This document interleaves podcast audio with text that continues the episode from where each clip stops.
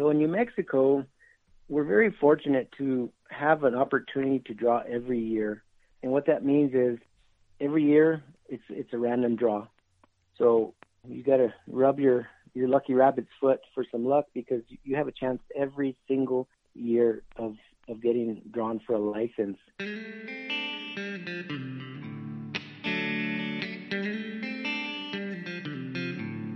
Hello, New Mexico. James Pittman here with another edition of the New Mexico Wildlife Podcast. Today's episode is a little bit special in that the 2021 Big Game Draw in New Mexico just opened up last week. So we are going to take this time to talk all about the draw. And to help us with that today is the Assistant Chief of Education, Craig Sanchez. Craig, thanks for being here. Good morning, James. Glad to be here. Thanks for having me. Yeah, we're really glad to have you here. Uh, when I was trying to figure out who I should talk to to cover the draw overall, your name kept popping up. And I think there's a good reason for that. I think it's your experience with the department and, and hunting in the state. So, so before we dive completely into the big game draw, uh, tell us just a little bit about yourself. Did, did you grow up uh, in New Mexico and, and hunting in New Mexico? Yeah, so I kind of grew up hunting in New Mexico. I'm a lifelong resident of New Mexico, and and hunting and fishing was always my passion as a, as a youngster. Um, I'd hunt waterfowl, big game, small game, you name it, whatever I could do after school or on the weekends. Um, that led to uh, to the career that I have. I I went to college in New Mexico State University. I got a bachelor's degree in wildlife science management and during that time, I was lucky enough to get a co-op position with the New Mexico Game and Fish, which was in oh I think 1995. Um, I did a fisheries co-op for about eight months, and that was uh, really enjoyable, and it it really opened my eyes to what the agency did, and and how it uh, was something that I wanted to do. So after graduating from college, I applied for the game warden position and was lucky enough to get hired. With that being said, 24 years later, which is how long I've worked for the agency, I've I've uh, I've had different roles within the agency.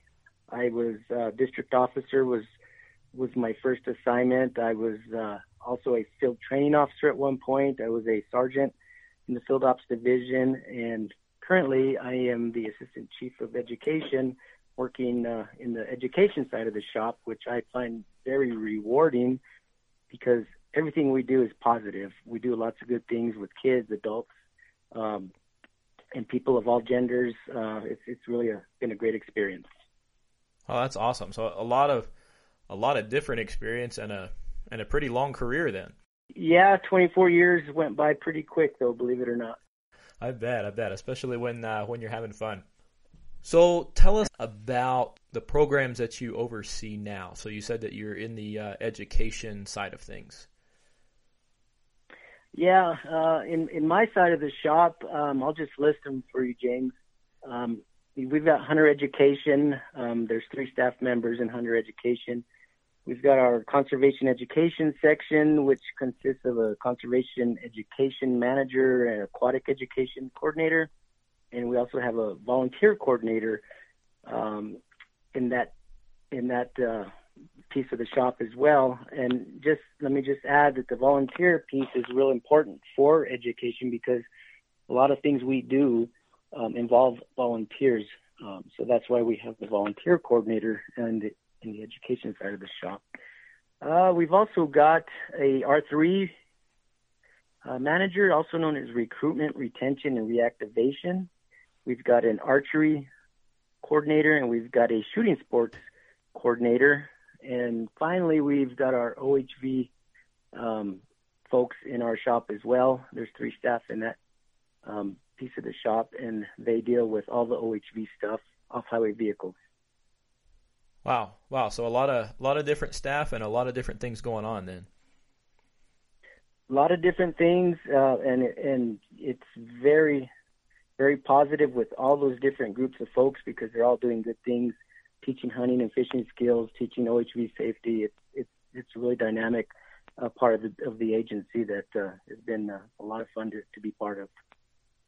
Well, you had mentioned um, hunter education, so let's start our our draw application discussion with that. So, so what are the hunter education requirements to hunt in New Mexico or to put in for the draw in New Mexico?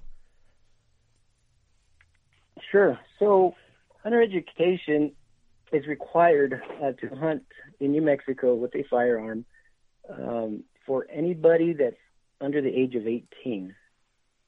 So what that means is if you're under 18 and you want to go hunting, uh, you really need to get into a hunter education course. We have several options available to take your hunter education course. Um, we've actually got an online course that's fully online. It does not require any in-person attendance, and it can be taken at the individual's own pace from home uh, remotely. Uh, the age minimum to take that online course is 10. So you have to be at least 10 years old to take that course. Um, there are some options, three different options on our website as far as which course you'd like to take from the different vendors. And furthermore, we we historically have in-person classes as we're all dealing with the, the pandemic and COVID-19 right now. We haven't been able to do any in-person classes. So our hunter education staff have really been working hard and thinking outside the box to be able to deliver the curriculum to those kids that are under age 10 that don't meet the, the minimum requirements to take the online course. So what they've done is they have developed a virtual hunter ed class, and it's all done online. Um, it's similar to what the kids do with their, their schoolwork through the Zoom meeting platform. And what we found is they have been very successful.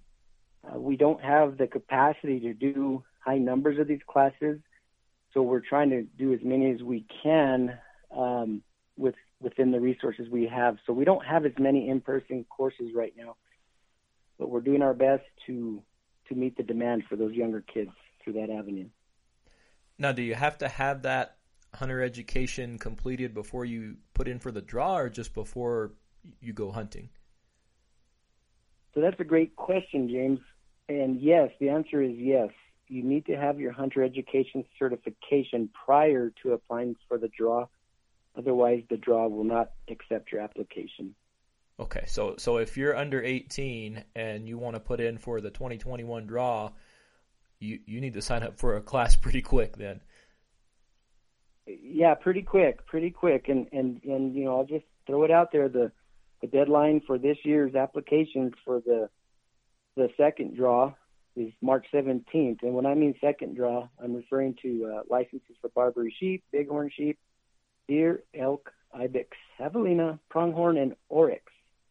So that March 17th date is coming quick. So if you need your hunter education course, please uh, reach out to our hunter education staff or get online on our webpage. There's a whole lot of information on on where you can uh, find your your path to take those courses. Okay. Okay, well, that's a lot of good information there. So, if folks need to look more in the hunter education, like you said, they can look on our website um, under that the education tab. But so you had listed off a bunch of species there for that for that second draw. So I think that's a good segue into how you pick species and units and things that you put in for. So let's let's start off with a with new hunters. So if you're if you're new to hunting, what do you think are some some good species to start with if you're pretty new to hunting and you want to put in for the draw? So again, a, good question, and anybody that's new to hunting is going to have a lot of questions. Um, what's what we're very fortunate to have in the hunting community is there's a lot of sportsmen hunters, anglers that are very generous with their time and, and are more than happy to to help give advice or mentor or, or even take a, a new hunter out in the field and, and give them some hands-on experience.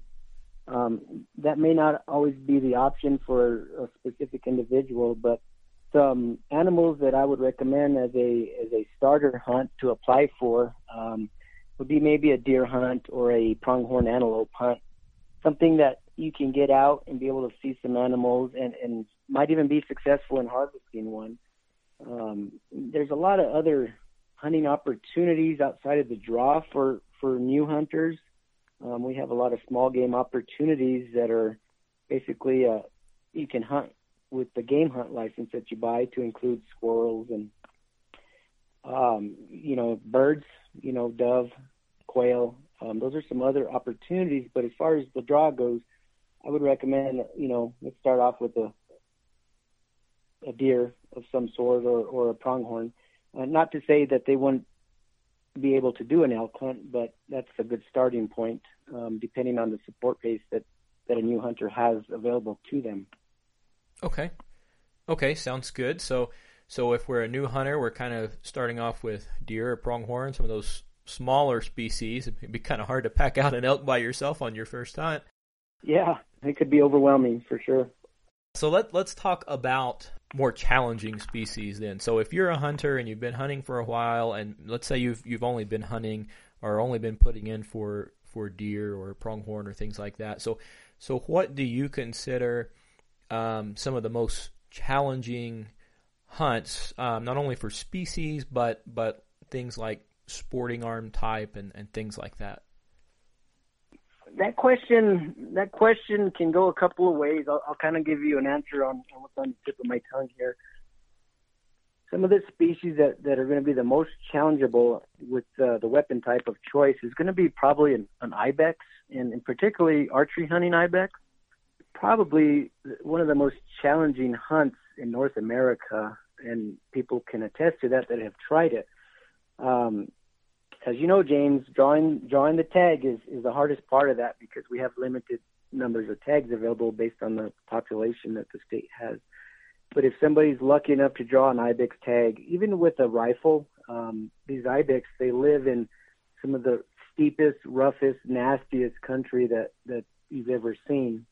And what's really neat about the, the Persian ibex is you really have to see them to understand how agile and mobile these animals are on the cliffs. I had a, a friend of mine draw a tag one year, and he asked me where he should go hunt ibex, and I had given him some recommendations. And I told him, you really got to glass the cliff, the face of the cliff, because the goats will be on the face of the cliff. And he called me while he was down there hunting, and he's telling me, well, I can't find anything. And I asked him where he was looking, and he says, well, I'm looking at, you know, below the cliffs, on the slopes.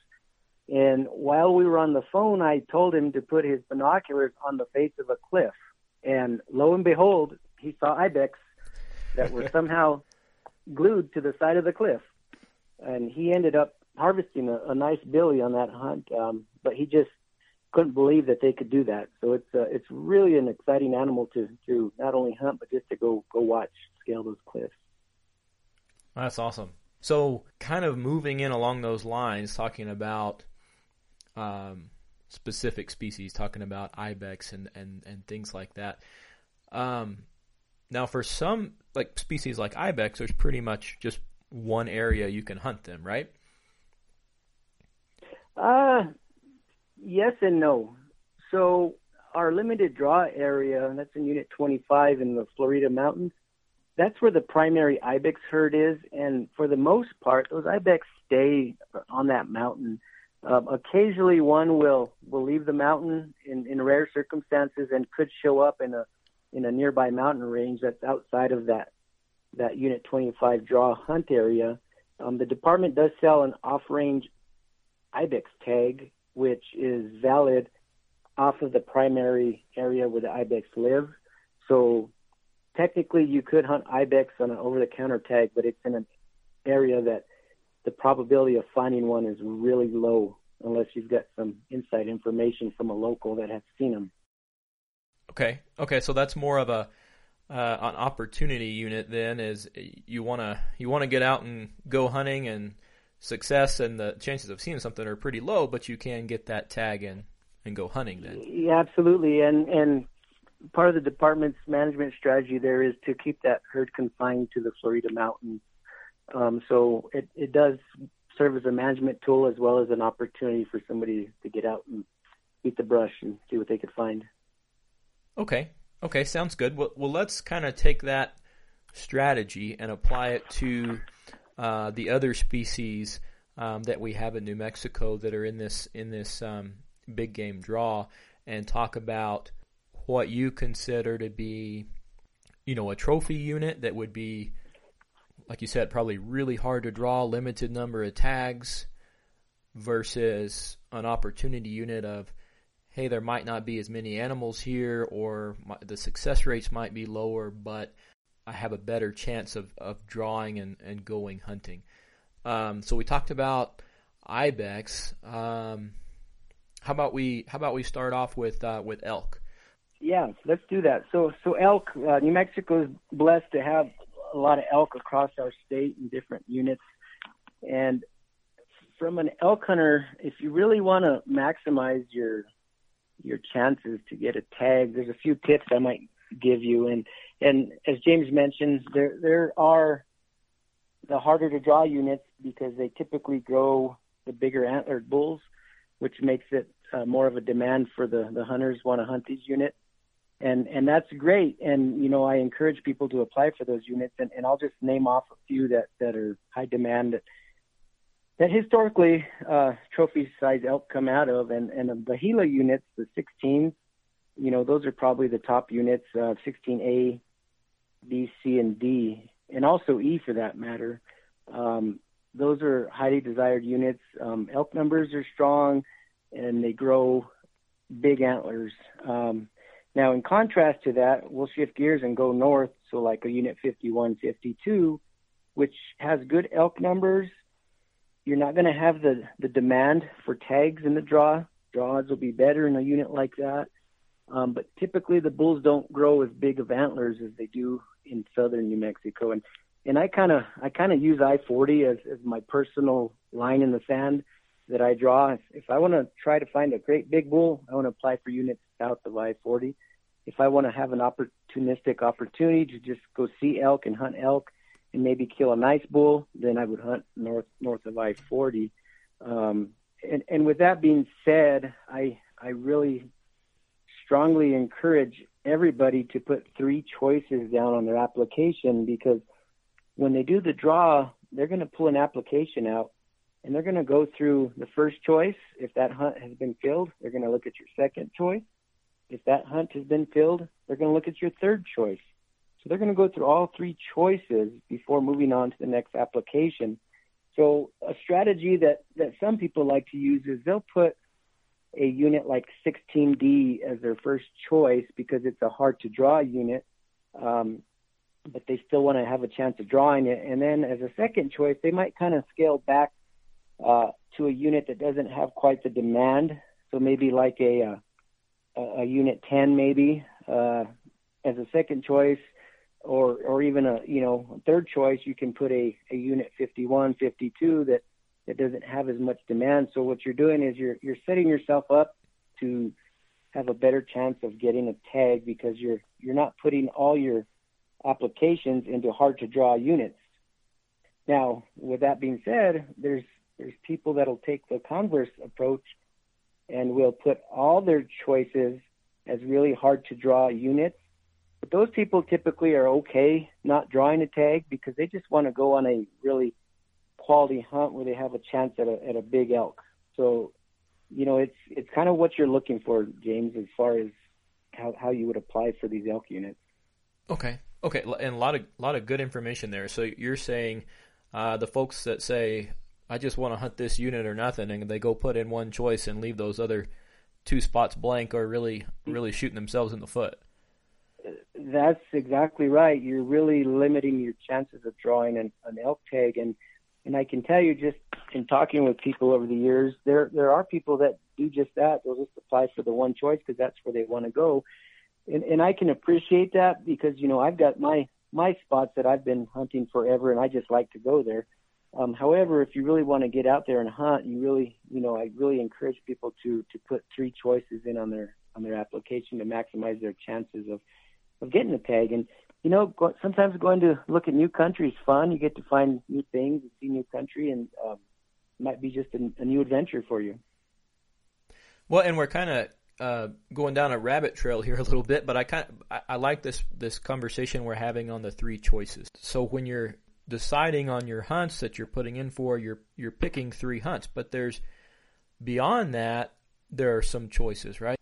That's correct. And the fourth choice, um, that one, it, it's up to each individual if they want to check that box because what that fourth choice does is it basically says that you will accept any leftover elk license and it gives you the four quadrants of the state to pick from.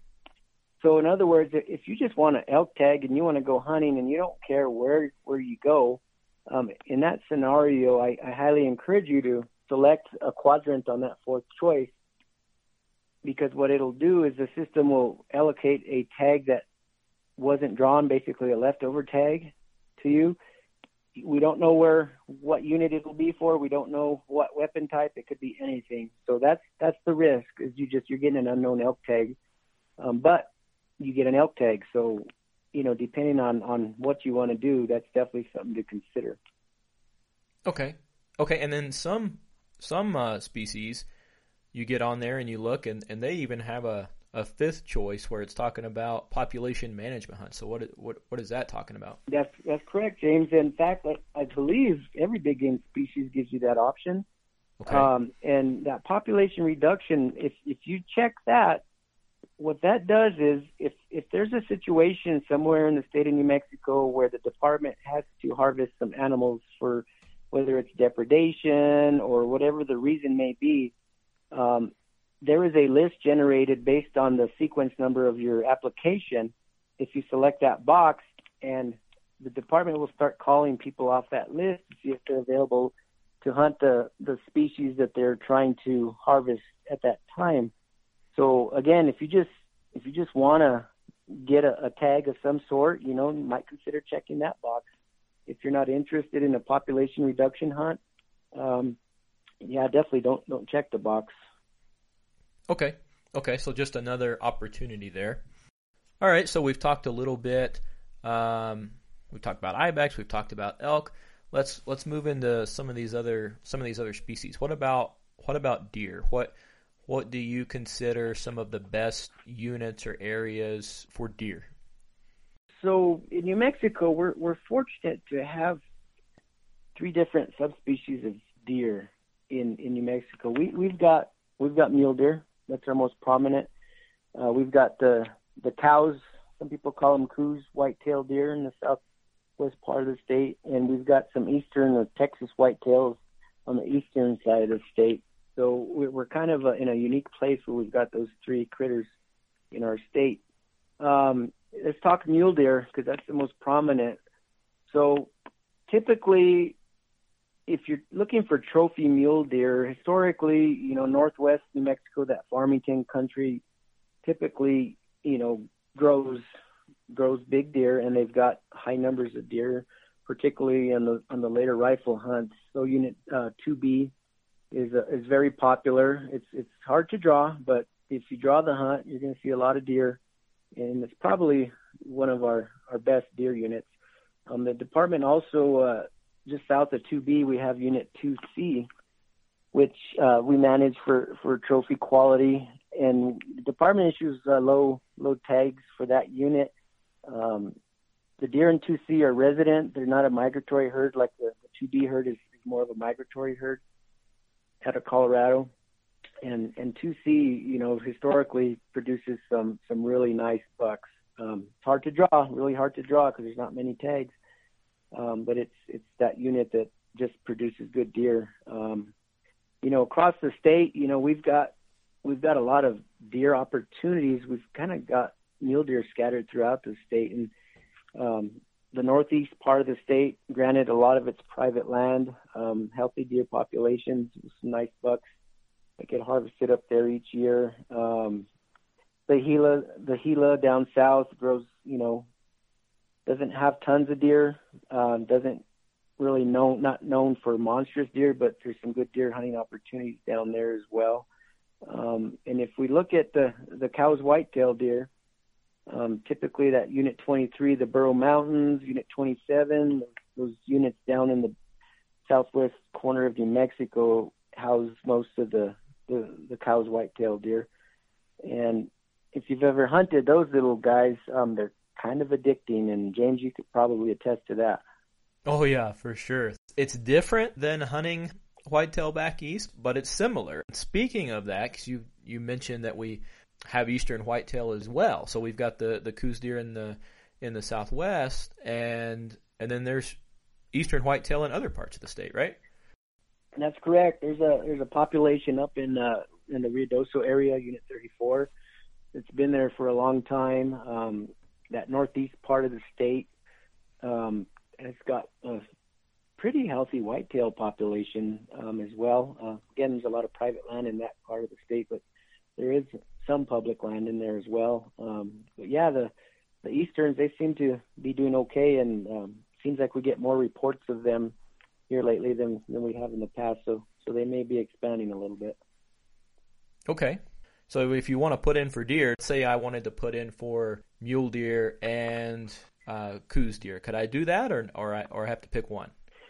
No. So so how it works is you can only put in for one one application per species per year. So on a deer application, um, there's only a few hunts that we have that are whitetail specific uh, bag limits, and that's going to be for the the Coues deer in the southwest part of the state. Okay. But most of our deer hunts are are just an antlered buck that's got at least a, a fork horn on it, and in those hunt codes that are just a antlered mule deer with a fork horn, you can shoot a whitetail or a mule deer. It doesn't differentiate, but you can only apply for one deer license.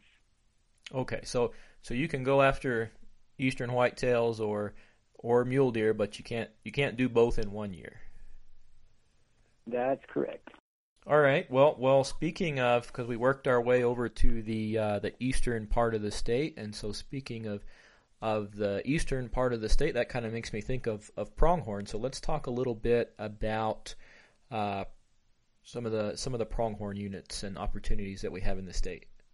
Yeah, absolutely, James. And in New Mexico, I'll just say we we grow some really good pronghorn in our state.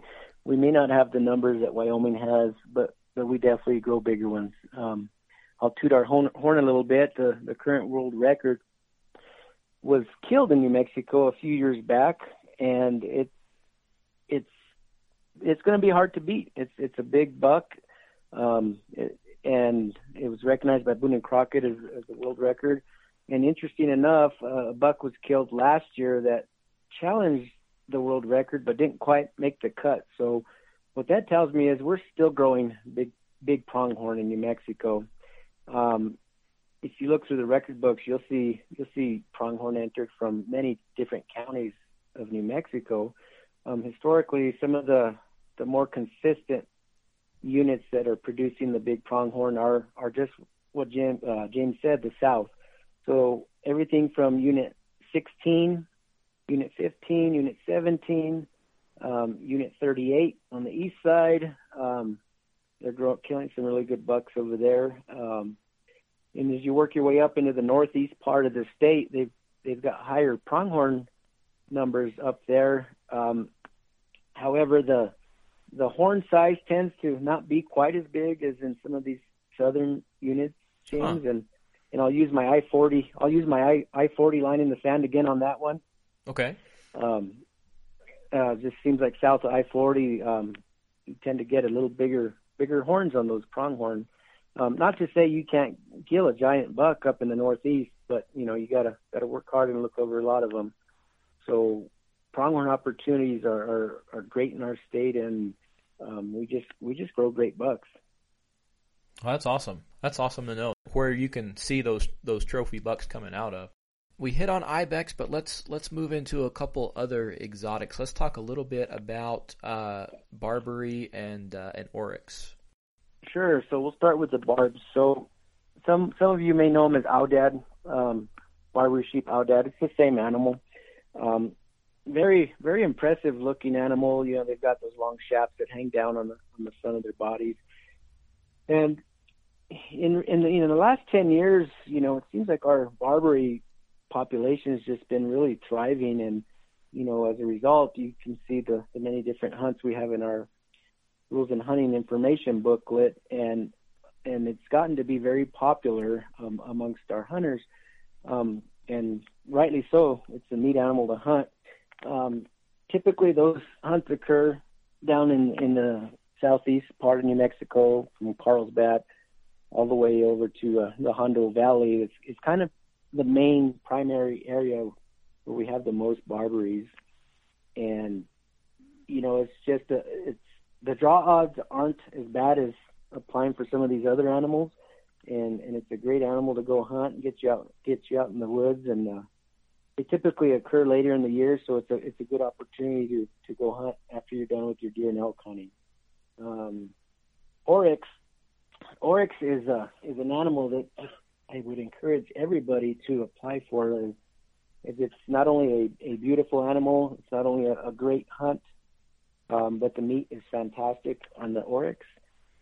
And right now, and I can tell you, I was actually on a hunt with a friend of mine this past fall on range, and I can tell you that the the once in a lifetime hunts right now are about as good as they they've been. Um, we saw lots of oryx, lots of great big mature animals. Um, and it's just something that you know everybody needs to experience and and how it works is we've got on the oryx we've got the once in a lifetime hunts, and that's for folks that haven't ever drawn that particular hunt on the missile range. And then we've also got off range hunts, which is uh, not only for opportunity for hunters, but it also helps the department to control uh, expanding oryx populations. And the the off range hunts can be a little more challenging because you're going to really have to hunt to find the, the oryx off the, the primary range, which is on White Sands Missile Range. Um, a lot of people are successful. They put in the time, and those hunts are month-long seasons, so there's there's a lot of time to to go out and look and hunt and try to find an oryx off range. Um, but the uh, definitely the once in a lifetime hunts on range are are fantastic, and I, I encourage everybody that's ever wanted to do that to apply for that. Awesome, awesome. Well, well sounds good moving down our, our list of species here. Now, I don't know that I would ever have a chance in the world of drawing this, but let's talk a little bit about about bighorn sheep because there are lucky people every year that draw this on. There are, there are, and and I can tell you, New Mexico has done a fantastic job restoring our, our bighorn sheep populations. Um, the fact that we're even hunting deserts for the last several years is a is a testament to the, the management that the agency has done to, to bring that species back. Uh, with that being said, um, let's dive into uh, into the deserts first. Um, we've got we've got numerous populations, and we're actually um, offering some hunting opportunity in, in most of these areas. And I'll just kind of rattle them off. Um, we've got desert sheep in the in the Peloncillo Mountains. Um, we've got desert sheep in the in the Hatchet Mountains. We've got desert sheep in the Caballo Mountains. Um, we've got desert sheep on White Sands Missile Range and the San Andres Mountains there. Um, we've also got a population just outside Alamogordo, but those ones are, are newly establishing themselves, so we're not hunting that population as of yet. Okay. Um, the Ladron Mountains, um, right outside of Socorro, has another huntable population. The nice thing about the deserts is yes, they're hard to draw because there's there's not many tags, but I can tell you that people are drawing them, and if you don't apply and get your name in the hat, uh, you're definitely not going to draw a tag. um, every year, I know I know a handful of people personally that are lucky enough to draw a sheep tag. So I, I really encourage you, if that's on your bucket list, to to apply for it. Um, now, shifting gears to the the Rocky Mountain Bighorn, again, we got some great opportunities to hunt those. We've got we've got sheep on the Latir Wilderness, on Wheeler Peak, the Pecos Wilderness, the Dry Cimarron, and the Rio Grande Gorge, um, and lastly the uh, Turkey Creek down by Glenwood. And all of those hunts are just fantastic and make uh, amazing memories if you're lucky enough to draw a tag. And I can tell you, James, I don't think there's a bad sheep hunt. If if you looked at that list and you picked any one of those and you got drawn, you're in for a good time. All right. All right. Well, that's good to know. It's one of those things you always have your fingers crossed and, and hope for when you when you're checking your uh, checking your draw results. That's right. I crossed my toes as well. Hasn't worked yet, but one day it might. well, I've got one more species on this list, and I, I know there's some people that don't think it's it's uh, much of a of a trophy species, but but man, it's a lot of fun to uh, to hunt javelina. So let's talk just a little bit about about javelina. So javelina in New Mexico typically occur in the southwest west portion of the state the one thing that's real interesting about about the the javelina, also known as known as a peccary by some, is when we've got mild winters in New Mexico, those those animals tend to expand their range, and and an example of that is when we don't have much snow for a winter. As and as you know, we've we've had some pretty dry winters in the last ten years, James. Um, those javelinas tend to show up all the way up to I-40. That's the far north they show up. Um, they're susceptible to the cold, so if it gets real cold, you know, it'll kill some of those off that have come this far north. But with that being said, as James said, they're a blast to hunt. They're, um, you know, it, it's it's another opportunity to get out in the field um, later in the year when all the elk hunts are over, the deer hunts are over, and you know, a lot of people like to even hunt quail when they're javelina hunting down in the southwest part of the state because those seasons typically uh, overlap each other. Um, but the javelinas, you know, a lot of people will glass for them once they find them. They'll put a stock on them. Um, others will just kind of beat the brush and, and try to find some that way. But uh, they they actually, in for me, I actually enjoy the meat. It's a lighter colored meat, and it's it's a little different tasting, but it it was uh, it was very good to me. Some people won't won't attempt it because uh, they don't uh, like the idea of uh, eating that little pig, but they offer great opportunities to get out and and and to take a kid out to chase javelinas. You know what a what a great way to to start a kid off with javelinas. Oh, absolutely, absolutely. So, so yeah, don't don't overlook javelina when you're putting in uh, putting in for your application. Well, so we we've talked about the different species, the different areas. So so now we know, okay, we've we've got our hunter education done. We know what species we want to hunt. We know the areas we want to hunt.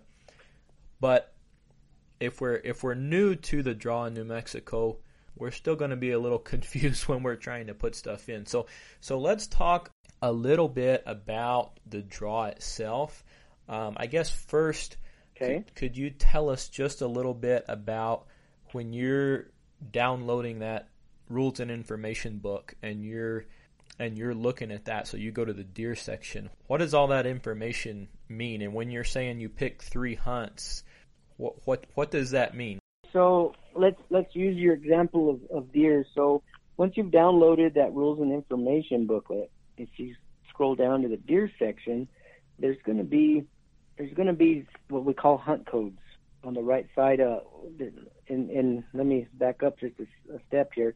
So there'll be units listed for each of these hunts, and then next to the unit, there's going to be a hunt code, and there's going to be uh, some dates of the hunt, and also there's going to be you know a weapon type, whether it's archery, muzzleloader, or any legal weapon, which would be a, a rifle hunt.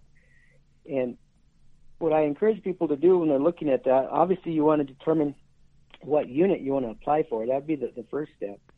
And then once you've identified the, the unit you want to apply for, you want to go to the deer section and you want to find that unit. And then you want to look at what hunts are available for that unit. You can look at the weapon types, you can look at the, the dates, and and pick what's going to be in your best interest to apply for. So once you've got that figured out, um, if you don't have a customer account with the agency with Game and Fish, you'll need to go to our website, and that's at www.wildlife.state.nm.us, and you want to create a, an account. Uh, once an account has been created, you can go in there and you can apply for the draw. You've now you've already got your deer unit selected, the weapon types and the, the hunt codes you want to apply for. So what you do is you start the application process through your account, and what it's going to ask you is you're going to have to purchase your game hunt license or add it to your shopping cart. before you can apply for the hunt because that's a requirement is having that game hunt license. It'll give you the option of having a combo license with a game hunt and fish license, and you can also purchase your habitat stamps there as well.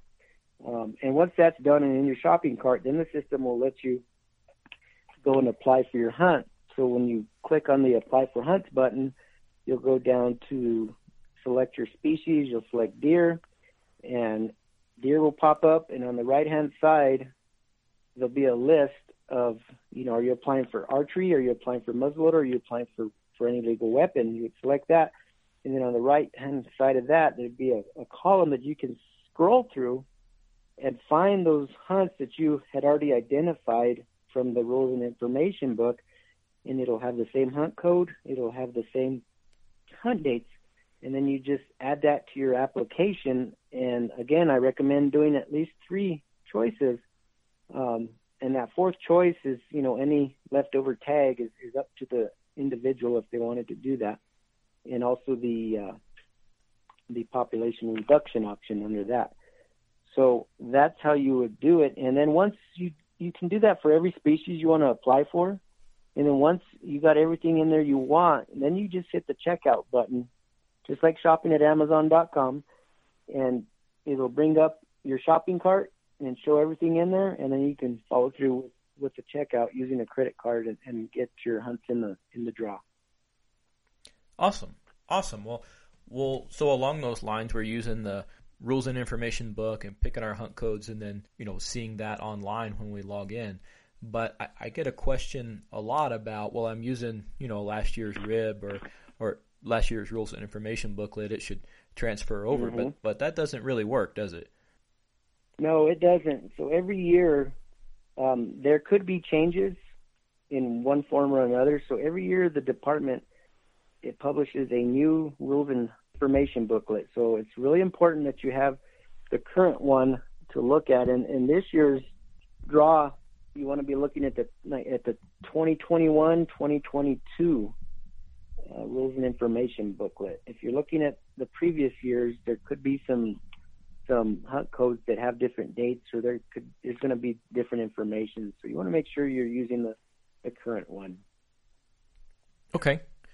Okay, so so we've um, we've kind of gone through the process, and and that's a good way to go, right? We picked our hunts based on the area, the species we wanted to hunt, the area we wanted to hunt in, and the dates that we wanted to hunt, and and we can do that, and that's just fine. But let's say that we want to get a little more detailed in um, in the application process. I've noticed that if you go to our website under the hunting section, under applications and draw information, there's a section called How New Mexico Draw Works, and and in that it has all these drawing odd reports that you can download. It has um, right now it has tw- the 2020 drawing odds report and the 2019 and the 2018. So Right. can you tell us a little bit about what those reports are and how we can use those um, to better our chances in the draw?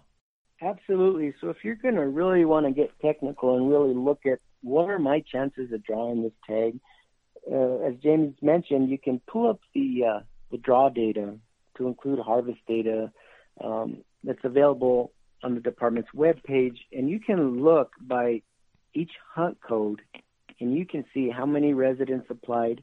You can see how many non-residents applied.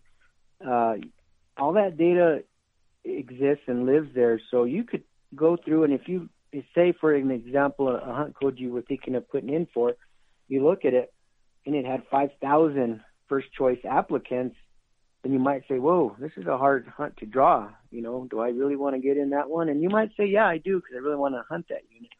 So, you know, go ahead and put your name in the hat for that unit as one of your choices. But you might also look at that and say, yeah, let me look at a different hunt code or a different unit. Maybe there's less people applying for that. So you can really help your chances of drawing if you if you really look at those numbers and you, know what you're getting into when you apply. Um, for me personally, I I apply for all the hard to draw units, and if I don't draw, I, I'm okay with it because I know I recognize that it's the demand is is just really high and and if I draw it, I'm going to be lucky. Um, but then I also know, like, you know, I've got friends that they just want to go hunt, so they'll look at that data and they'll look at the, the units that they're considering, and they'll find a hunt code that has the least amount of applicants from the previous year. They're trying to maximize their their chances of, of getting a tag, and and they're not really too concerned about what area it's in. So it just depends, you know, what your goals are and, and what you're hoping to have on, on a particular hunt. Okay, and you had mentioned in there um, you could see how many residents applied versus non-residents. So let's talk That's a little correct. bit about that. So um, if I am a resident of New Mexico, do I have a better chance of drawing than somebody in Arizona that applies in the New Mexico draw? Sure. So so in the draw, um, 84% of the of the licenses have to go to residents per state law, and what's left of that is that 16%. So that breaks down a little further. So 10% of that 16 that's left is reserved for those non-residents who book with an outfitter, um, and they go into a separate draw pool for that 10% and the remainder of the 6% is reserved for non-residents who don't apply with an outfitter. So that's kind of how the breakdown occurs as far as the, the resident versus non-resident allocation. Okay, okay. So um, residents have a much better chance than than non-residents, but there still is a, there still is an opportunity for non-residents to um, apply and, and come hunt in New Mexico as well. Absolutely. And uh, again, I, what I would encourage, um, you know, when I look at those those numbers as a as a non-resident, I would definitely consider applying for a hunt that has more tags available because of the percentage that'll be available to those folks in the non-resident pool. So, for an example, you know, if there's if there's five tags in a hunt, you know, if you do the math, you know, 84% of those are going to go to residents. There's not going to be much of anything for a non-resident. So I would encourage them to look for hunts that have 100 tags. Um, you know, and in that scenario, and if there's 100 tags, say for an elk hunt in a unit, um, six of those will go to the six percent pool.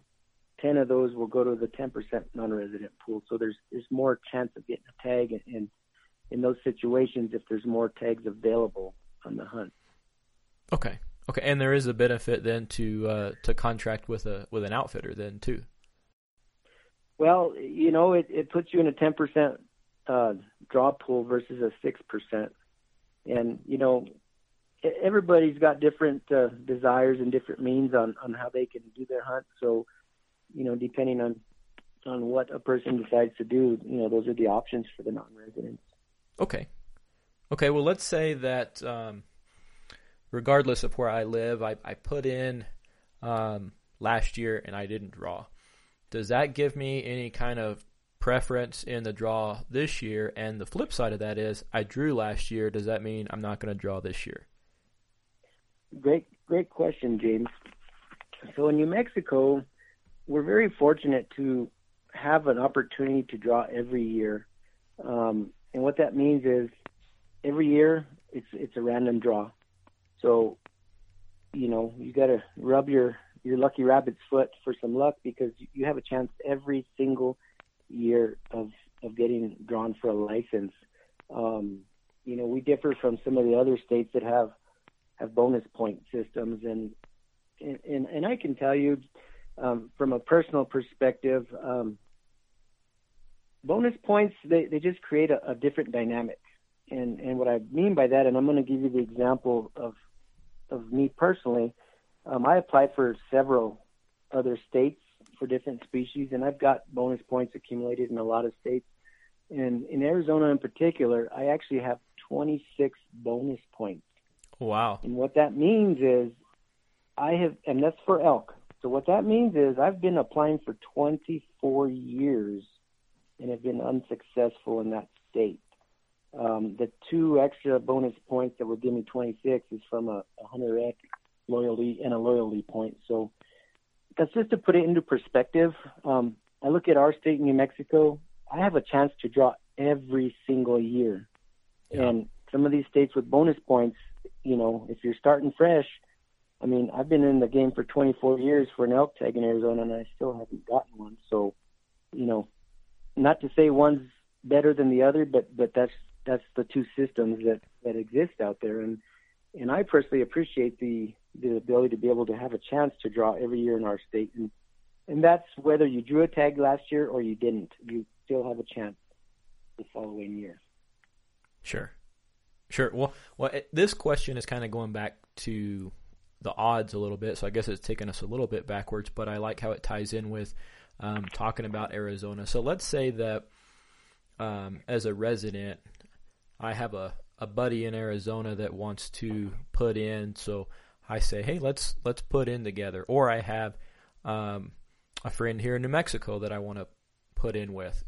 Does the system allow people to put in together? And if so, well, first off, how many? And then and then sec and then thirdly, I guess, does that decrease or increase my odds of of getting a tag?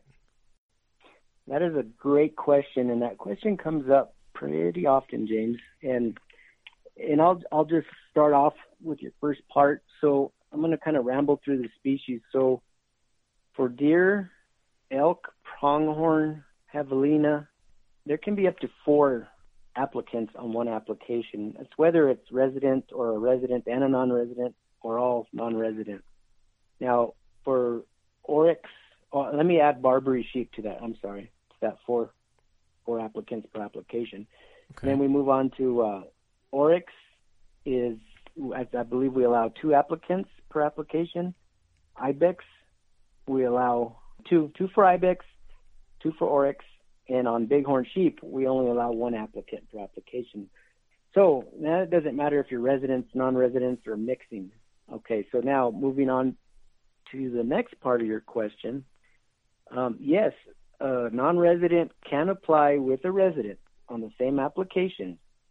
However, what that does is because there's a non-resident on the application, it puts everybody on that application into the non-resident pool. Okay. So if you're a resident and you apply with your buddy from Arizona, guess what? You were originally going to compete for 84% of the tags. Now you're competing for six. Oh wow! So it hurts you as a resident to do that there's there's no gain to the non-resident for applying with the resident on the same application. Okay. Okay, so the the you can do it, but you might look into how that's gonna impact your your draw right. odds. Absolutely. All right. Well, sounds good. I mean, we've gone through all the different species that you can put in for. We've talked about um, the locations that where you can go after trophy animals versus just opportunities to get out and hunt. We've talked about kind of how to read that rules and information booklet. We've talked a little bit about how you actually apply online, how you can use draw odd reports to to boost your success. I'm I'm excited to go. I'm excited to go put in for the draw. Do you, do you have any other advice for for folks uh, putting in? Sure, and, and I got to tell you, James, um, I don't know what it is, but every year, I even I I've been applying for hunts since I was a kid, and I still get excited every year. You know, what am I going to put in for? And the funny thing is, I always apply very similar to the the hunts I applied for the year before, but but it doesn't mean I don't go and, and analyze and research and, and try to decide what I'm going to apply for. It's it's kind of like an annual tradition. It's just fun when it's application time again. Yeah. And um, the one thing I would encourage everybody to do is try to get your applications in early this year. Um, you know, again with the pandemic, it's it's put a lot of strain on our resources to be able to help people apply via phone and in person. Um, we're we're always here to answer questions. If anybody has a question on how do they create an account, how do they get in, uh, where do I go hunt, you name it. Um, you know, we got a lot of staff with the Game and Fish, and we're always happy to help uh, answer questions for people. So, um, you know, again, due to this pandemic, I would really encourage everybody to get their applications in as soon as possible so that they're in and, and there's no issues. And, you know, if you wait to the last minute, the last day, there's a chance that you're not going to be able to, you know, if you're trying to call in to, to apply through our call center, um, those those phones are going to be stacked busy, and and it's just not worth risking not getting in the draw. So, so do your due diligence and um, try to get those applications in sooner rather than later.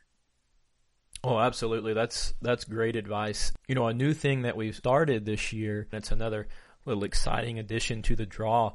We have a little incentive program. So, um, if you apply online, you know, so you go online by yourself or, or with a buddy and you put in for hunts online early, so before March 10th, then you qualify for um, this new incentive program. So it's drawings and discounts from uh, different partners like Sportsman's Warehouse, Henry Rifles, Federal Ammo, onX Maps, Vista Outdoor Group, and Surf and Turf. So, so there's a lot of groups that have partnered with us saying, hey, get your applications in early, do it online, and you'll qualify for for different drawings or discounts or different things that they're offering. So that's a exciting new addition this year. So again, you can go to our website, upper left hand corner, you click buy a license, and you can fill out that application. Uh, again, the application period opened on January 13th. It closes on March 17th at 5 p.m. And if if you're in there at five and you're just starting your application or you're halfway through and five o'clock hits, it will kick you out. So so be sure that you get that application done before the 5 p.m. deadline on March 17th. If you do have questions, you can reach out to us on Facebook, Twitter, Instagram, TikTok, or email us at ISPA, I-S-P-A, at state.nm.us. Or you can call us at 888-248-6866 but know that those phone lines are on fire. So there are a lot of people calling in. And if you call in at the last minute, then you really don't qualify for any of the cool incentive drawings for getting your application in online and early. Well, Craig, thanks again for joining us today and helping us get ready for the 2021 draw. I feel like we we learned a lot and good luck to, to you in the draw. Thanks, James. And I just wanted to wish happy hunting to everybody out there, no matter what you pursue. Uh, being outdoors um, and hunting, take a friend, take a neighbor, teach them to hunt. It, it's all about our tradition. Absolutely. Well, thank you all for listening today. Good luck in the draw. Good luck with the incentive prizes. Apply early, and we'll see you next time.